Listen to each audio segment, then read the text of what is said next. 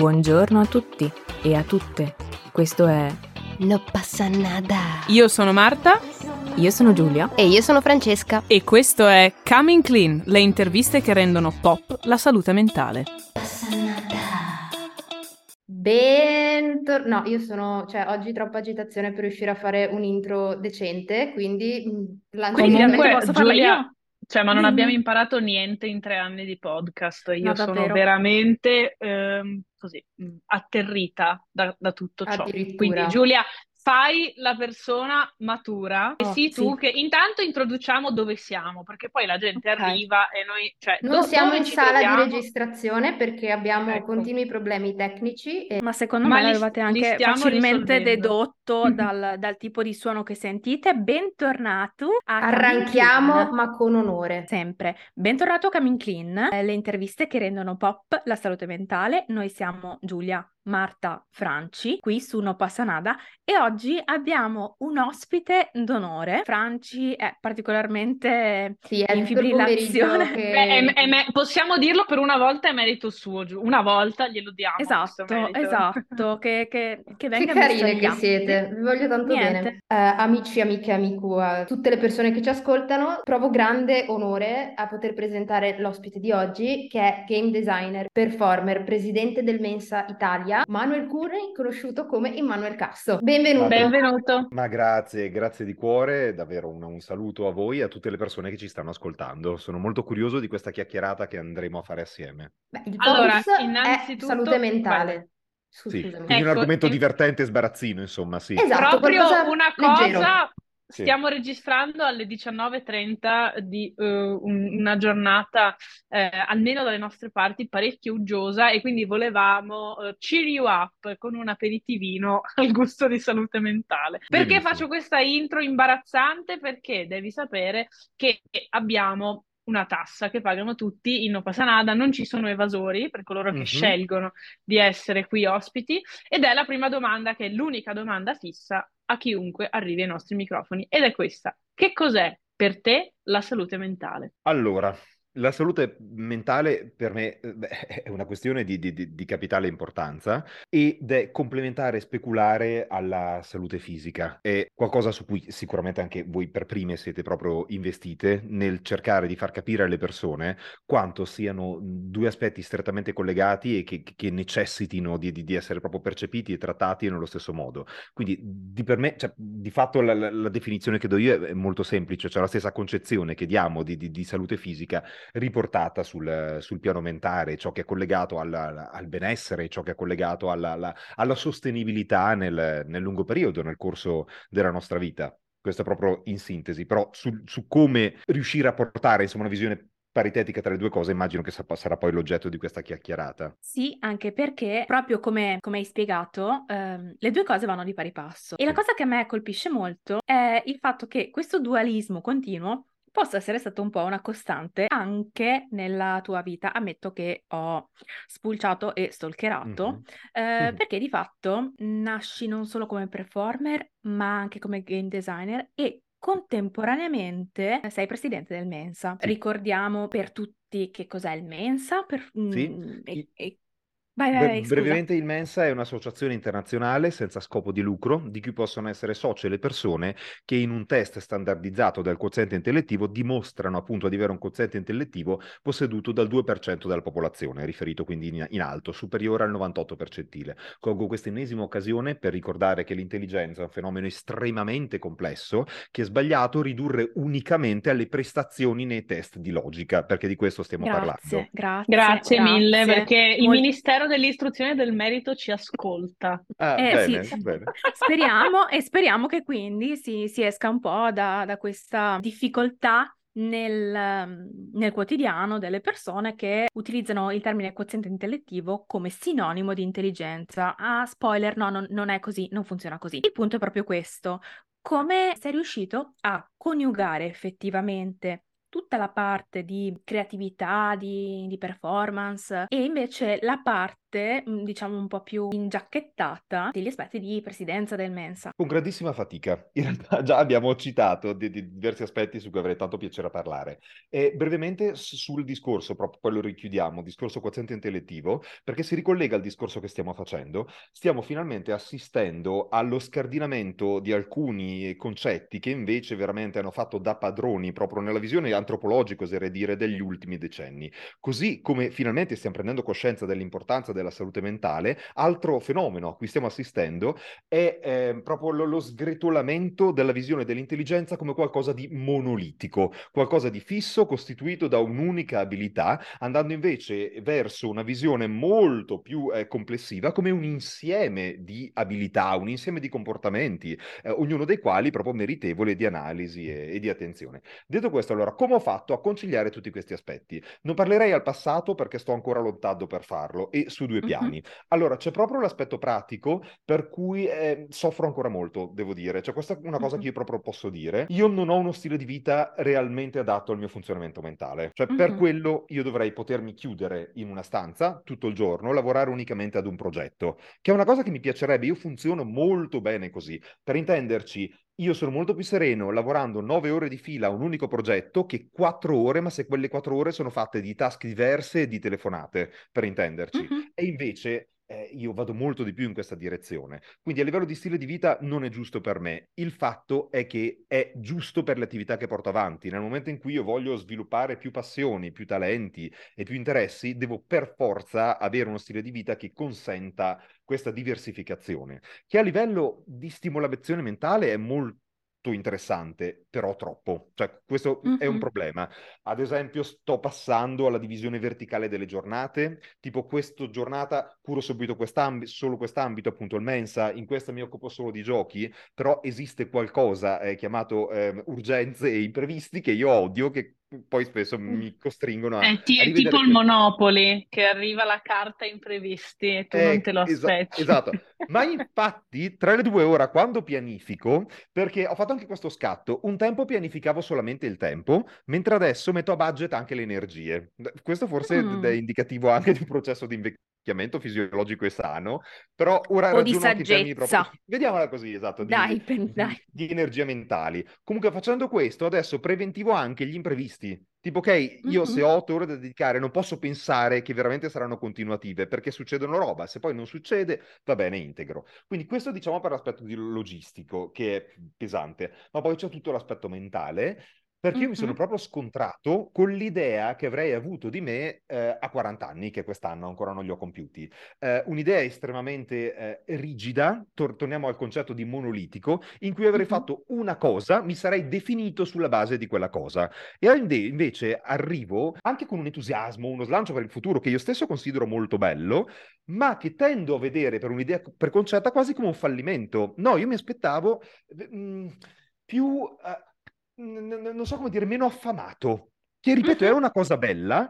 e invece no, mi sento in colpa perché nella mia idea io dovevo fare una solo una cosa, dovevo essere più, più, serio a livello di profilo e invece no, ho scoperto che eh, eh, si possono coniugare tutti questi aspetti. Io ad esempio ho bisogno di farlo, ma chissà quante altre persone non possono ridurre unicamente se stesse ad un'unica cosa. Già, per, già, già il fatto di dover far coincidere la propria identità con il proprio lavoro è un grosso problema, ma anche mm. qualora si volesse andare in questa direzione, perché un solo lavoro? Cioè, perché un solo ambito? Eh, cioè, sono cose che professo, ma con cui io stesso sto ancora facendo tanto, tanto i conti, perché del resto, cioè, nel momento in cui ho interiorizzato una visione che dovevo avere di me stesso e del lavoro, cioè, non è che ovviamente la scardino da un giorno all'altra. Quindi, come ho fatto, non posso parlare al passato. Come sto facendo? Con tanta psicoterapia e provando, provando anno dopo anno, i risultati c'è una crescita, quindi integro i cambiamenti positivi, ma c'è ancora del lavoro da fare. Beh, la cosa la positiva cosa... è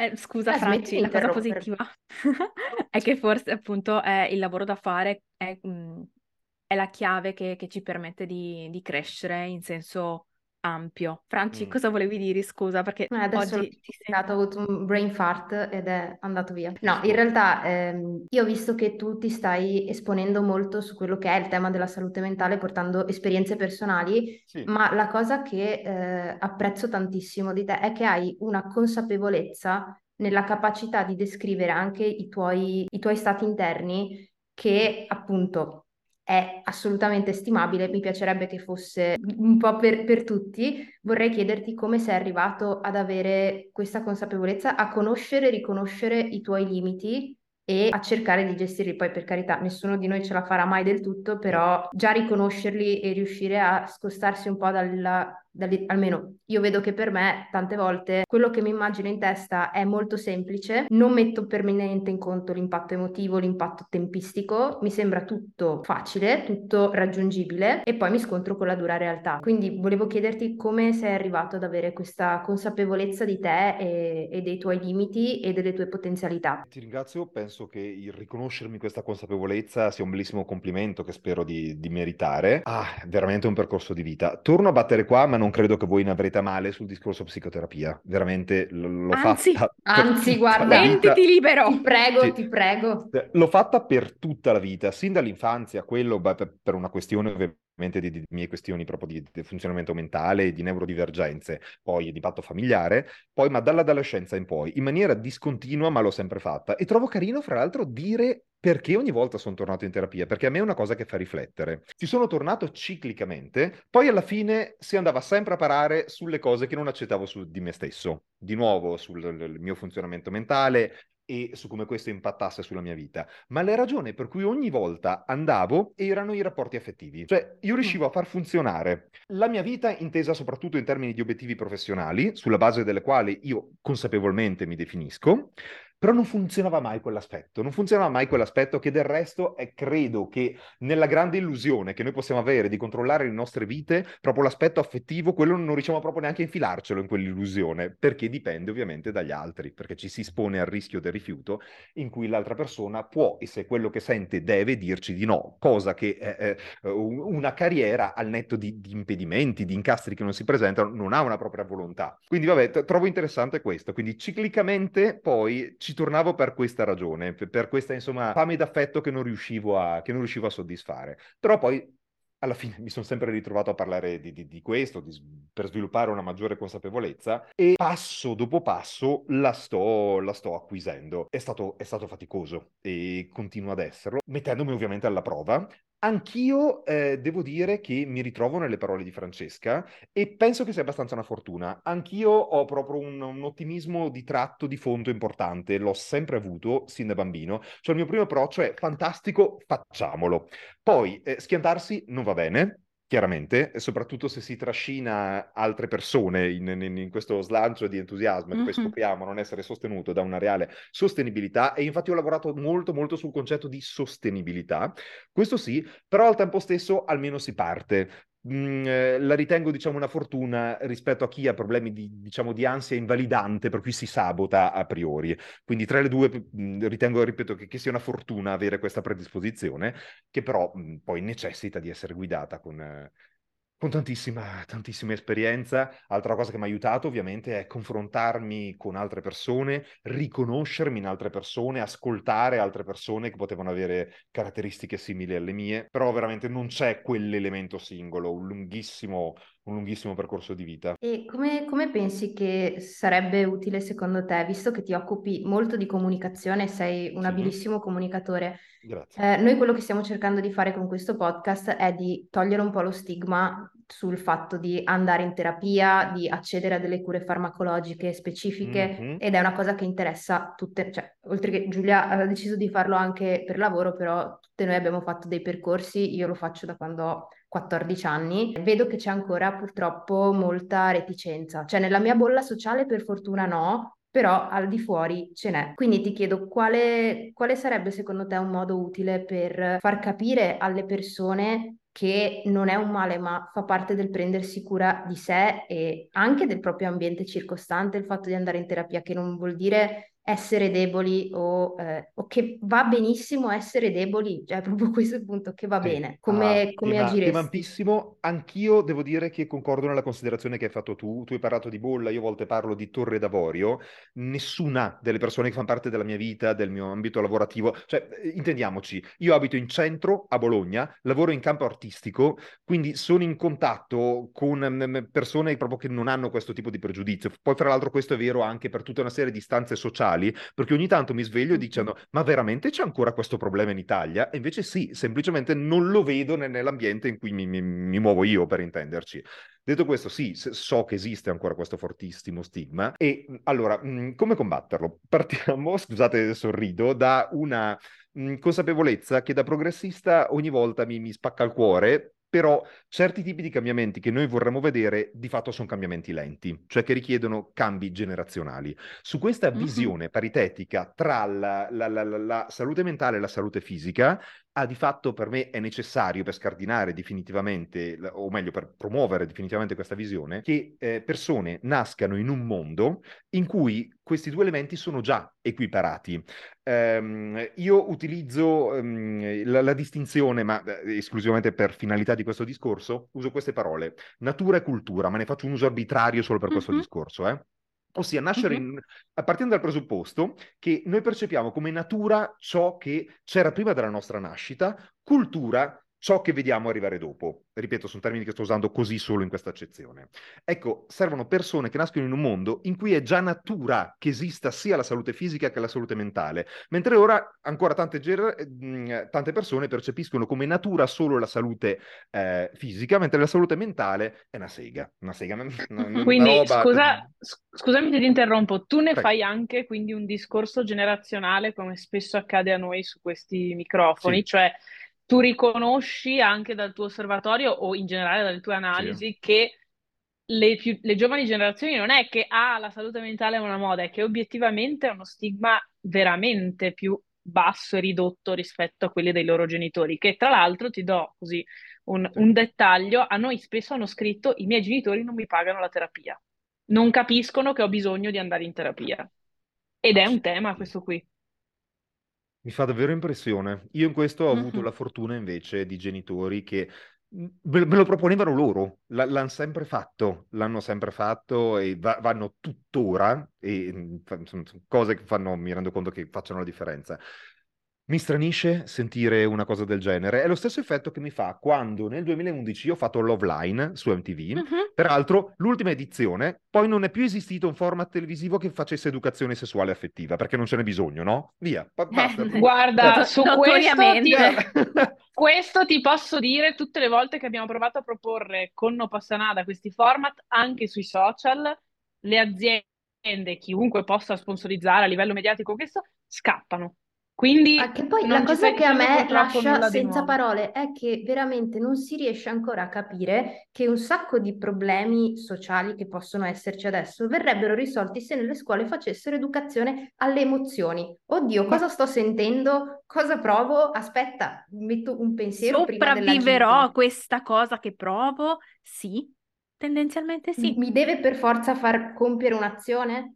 Cioè, è veramente... Grazie, grazie. Che... Abbiamo aperto mille parentesi, non voglio perdere, poi ritorno al discorso Love Line. Scusa, scusa. Questa cosa, no, no, no, sono stato ospite a un festival domenica, ho, ho detto letteralmente la stessa cosa. L'educazione effettiva in realtà può essere un pretesto. Ci sono dei concetti di psicologia o legati alla comunicazione assertiva perfettamente alla portata di studenti delle scuole medie che non avranno nella vita di una persona un impatto inferiore a sapere che Mesopotamia vuol dire terra tra due fiumi.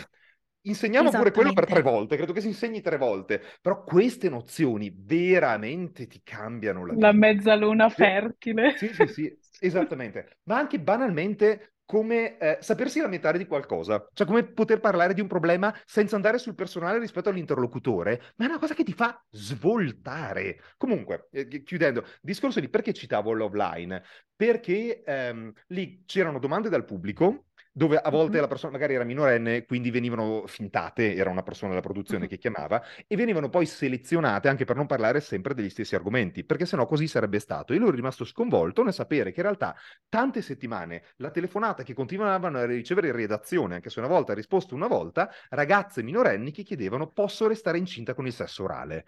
Cioè, ma nel 2011 Questo è un classicone di Yahoo Answers. Stavo per comunque, dire la eh, stessa cosa. Io me lo ricordo Io ero sempre su sconvolto da questa cosa. Ecco, così come mi sconvolge ora di sentire che genitori non sono disposti a pagare la terapia per i figli. Ma se non gli Mhm. pagherebbero le spese mediche? Cioè, non- non- Esattamente. Purtroppo c'è Esattamente. anche da considerare che qui in Italia al momento eh, accedere alle terapie in questo senso non è, è ancora elitario. Eh, c'è chi ne ha la sì, sì. possibilità e questo secondo me sarebbe anche un ulteriore passo al netto del bonus psicologo Sì. da, da fare a livello proprio Per nazionale. favore, no- non menzioniamo che mi... Cioè, purtroppo c'è anche questa discriminante che probabilmente, essendo visto come una cosa superflua e comunque onerosa, perché per fare una terapia di magari costituita su diversi anni, perché di solito comunque è raro che, un- a, a meno che non siano determinate scuole di psicoterapia che duri pochissimo, potrebbe essere che alcune persone preferiscano non, non- non spenderci troppi soldi o che considerarlo troppo dispendioso, appunto. Quindi lì Sì, è, è- una cosa sistemica. Sì, sì, capisco che ci sono dei problemi pratici proprio di cui, di cui tenere conto, ma è, è veramente, veramente ingiusto. Andando poi sulla domanda eh, di punta, ossia eh, come, come mettere in discussione eh, questa visione, chiaramente parlandone con l'informazione e ricordando fra l'altro quello che non so se sia il fine ultimo della tila- terapia, ma è un fine che è sempre presente, ossia ci sono un'infinità ovviamente di, di approcci e di finalità. Alcune sono legate alla gestione, se non alla risoluzione di disturbi, problematiche molto specifiche, ma in generale, e qui cito in realtà le parole di un amico che per me hanno descritto perfettamente, l'obiettivo ultimo della terapia è riuscirti a guardare allo specchio la mattina e resistere un po' di più senza distogliere lo sguardo. Questa È per me è... un'immagine potentissima. Sì, è esattamente que- chi è che non ha bisogno di questo? Chi è che non ha bisogno di questo? Di conoscersi meglio. Ma soprattutto di capire cos'è l'accettazione, che accettazione è diverso da arrendevolezza, sono proprio dei concetti molto diversi e mi rendo conto anch'io che purtroppo la società non, non c'è molto amica in questo perché se si è, eh, se si si devono accettare dei, dei lati di sé che sono minoritari rispetto alla maggioranza, è difficile perché comunque lo specchio che usi possono essere gli altri e eh, non, non rispecchiare quello che stai sentendo e quindi portarti all'autoinvalidazione, perciò dicendo, ah, quello che sento allora è sbagliato. Invece andare in terapia ti permette proprio di capire cosa sia l'accettazione, secondo me. Però lascio la parola alla psicologa perché No, no, in non sono realtà, psicologo, ma... eh, esatto, però ne conosco tanti. No, più che altro mi è partito un volo pindarico proprio su, su questo, nel senso, eh, Manuel, come hai vissuto tu il fatto di essere comunque tendenzialmente differente dalla maggior parte della popolazione che ti Sì. era intorno? Perché adesso parli appunto di una bolla sociale eh, Sì. particolarmente fortunata, ma mi immagino un, un Manuel più piccolino eh, A scuola, a scuola. Esatto, alle elementari nei tragici anni 90, con un quoziente intellettivo mh, maggiore rispetto alla, alla norma, o comunque che si Sì. discosta dalla curva gaussiana, e dall'altra parte con delle competenze emotive probabilmente coerenti con l'età. Come hai vissuto questa cosa? Come è stata? Brutto. L'ho vissuta, l'ho vissuta molto male. Considera, ricollegandosi a quell'età, che erano molto visibili all'epoca i miei tratti autistici, sia per quanto Mhm. riguarda proprio le manifestazioni fisiche della disprassia, i Mhm. tic, a- allo stimming, sia riguardo a certi aspetti del funzionamento mentale, tipo il linguaggio, che era molto, Mhm. molto strutturato, molto logico, molto verbale, in contrasto con quello dei, dei miei coetanei. Ciò che ho sempre voluto, e ma e secondo me tantissime persone si ritroveranno in questa cosa, sin da bambino era essere speciale. Io volevo essere speciale, Mhm. che sappiamo che è un termine che ora dà molto fastidio quando viene utilizzato per descrivere una persona disabile, per dire nello spettro autistico, perché è un Però quando eufemismo. eravamo piccoli noi si usava. Sì, sì, sì, sì. Però volevo essere speciale ma non volevo essere diverso. Mhm. Se ha senso questa cosa. Ha molto Assolutamente sì. Ecco. senso. Ha molto senso. Anzi, ci sentiamo mm, veramente eh, empatiche in questo, Ok, un botto, ok. tantissimo. Quindi è stato difficile, non è stato difficile per me come eh, può essere mh, per altre persone neurodivergenti, che, eh, perché è proprio uno stereotipo quello che verrebbe una persona eh, neurodivergente che si redima dalle sue difficoltà con delle superabilità. In alcune persone sì, questo può succedere, ma è appunto un- una profilazione molto specifica. Ecco, io no, rientravo in questa profilazione, quindi avevo dei, mh, dei riscontri sia da coetanei che dagli adulti in fortissimo contrasto tra di loro, cioè proprio dal venire considerato proprio lo studente più brillante che avessero mai visto che nell'ora dopo mh, utilizzassero dei termini con me veramente dispregiativi e in pubblico. Quindi ero veramente molto, molto confuso su quelle che fossero effettivamente le mie capacità. E a livello di interazione con gli altri era brutto. Torno di nuovo al discorso, al discorso affettivo. Ora, vado sul personale, per me non è un problema. Se è un problema per voi in caso mi fermerete. No, Ma ad assolutamente. No. esempio, io la mia ultima dimostrazione d'affetto credo che risalga a 15 anni, perché avevo provato ad abbracciare degli amici, due amici e un'amica. Direi che sì, l'ultima volta è avvenuta, credo, alle medie, o forse prima liceo. No, alle medie, alle medie, poi ci ho rinunciato, dove io di fatto pianificavo le dimostrazioni d'affetto. Pensavo, ok, abbraccerò questo amico in questa circostanza, ma passavo giorni a pianificarlo, cioè immaginavo di che argomenti avremmo parlato, cosa avremmo fatto, in che punto della casa saremmo stati, e poi io abbracciavo questa persona. L'ho fatto, ma la reazione è sempre stata negativa. Eh, Mhm. Allora, mai un rifiuto violento, ma la persona si gelava completamente e basta, lasciavo andare questo abbraccio e si fingeva che questa cosa non fosse mai successo. Solamente uno, un po' di tempo, mi ha detto che effettivamente ha trovato inquietante quell'abbraccio, l'aveva vissuto come una strana aggressione, cosa per cui ero rimasto molto molto male. Ora capisco che quell'abbraccio lato loro era arrivato senza una costruzione emotiva che doveva portare con il tempo a questa cosa. Ma nella mia testa la costruzione c'era stata tutta, di È giorni que- e giorni e giorni. Che nella tua testa filava male. perfetta. Tutto, era tutto costruito. Poi, con il tempo, ho imparato a verbalizzare questa costruzione che io mi ero fatto nella mia testa. E effettivamente poi Mhm. a recuperare questa cosa. E poi mi ricollego qua sul discorso dell'accettazione, che è una cosa che mi farebbe piacere raccontare. Sì. Ho ricevuto queste reazioni molto fredde. Io basta, ho rinunciato alla dimostraz- a dimostrare affetto. Tanto io già per mio, sì, posso averne, come dire, un'esigenza un pochino ridotta da altre persone, ma non è che non ce l'abbia. Però proprio non... Basta, da quel momento sono diventato mm, molto freddo da quel punto di vista, tanto la cosa non funzionava. In compenso ho iniziato a fare sesso molto presto, perché lì no, i riscontri positivi li avevo, veramente Mhm. molto, m- molto forti. Ho proprio riscoperto molto recentemente invece il contatto fisico-affettivo senza la sessualità, senza dover passare dalla sessualità. E qui mi viene in mente una cosa. Allora, recentemente, oltre ad avere una relazione di cui sono veramente molto molto contento, ho stretto un rapporto d'amicizia molto mh, affettuoso con un ragazzo con cui faccio sport, che si è sviluppato in maniera molto naturale perché io sin dall'inizio gli ho spiegato certe cose di me, proprio sin Mhm. dall'inizio. E mi sono ritrovato con lui a, ad esempio, eh, fare stimming, a non Mhm. mascherare e mi ha dato un livello di, eh, di benessere. Proprio ho percepito Mhm. questo legame affettivo che mi ha portato a dirgli questa cosa. Mm. Lui mi aveva visto qualche sera prima ad un concerto che avevo fatto a teatro, un evento bellissimo con l'orchestra, con una risposta da parte del pubblico stupenda. Quelle sono cose che ovviamente mi piacciono e vivo con grande gratitudine la risposta da parte del pubblico. Era un sogno che avevo nel cassetto, si era realizzato, quindi gli ho detto, io ho fatto una cosa bellissima che mi ha dato un rispo- una risposta bellissima. Detto questo, riuscire a fare questa cosa con te adesso, non dover mascherare, mi rende più Mhm. felice di quel successo che ho ottenuto. E da persona che, mh, cioè io mi vedo come mh, un conquistatore, nel senso che conseguo obiettivi. A me piace fare quello. Detto questo, le più grandi gioie in vita mia non sono arrivate dalla conquista, ma dall'autoaccettazione. Mhm. Però Sì, quando- che fatica, ci si arriva, almeno nella mia esperienza, dopo quella cosa che non riuscivi a accettare, o le hai provate tutte, eh? Hai provato a cambiarla, hai provato a nasconderla, ci hai provato anni, anni, anni, poi non ce la fai, a un certo punto, oh, a sto punto proviamo ad accettarla. È, è triste, chissà quante persone ci arrivano proprio perché le hanno provate tutte pur di non accettarla.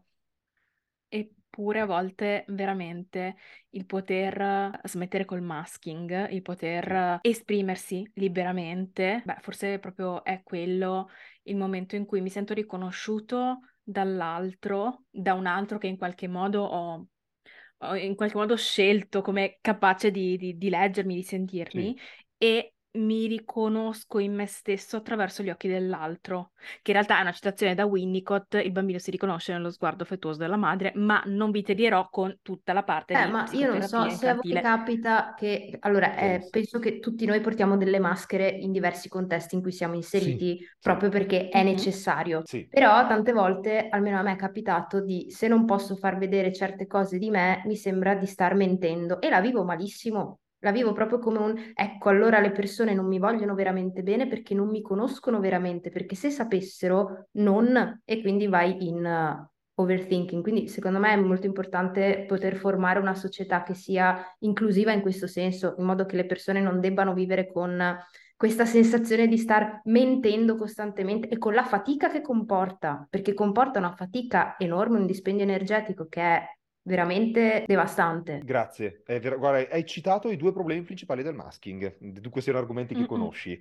Il dispendio di energie, che è proprio uno sforzo fisico, eh, cognitivo ed emotivo devastante, per cui alla fine non sei semplicemente stanco, sei depresso, cioè peggio, è proprio peggio Mhm. quando, quando finisci.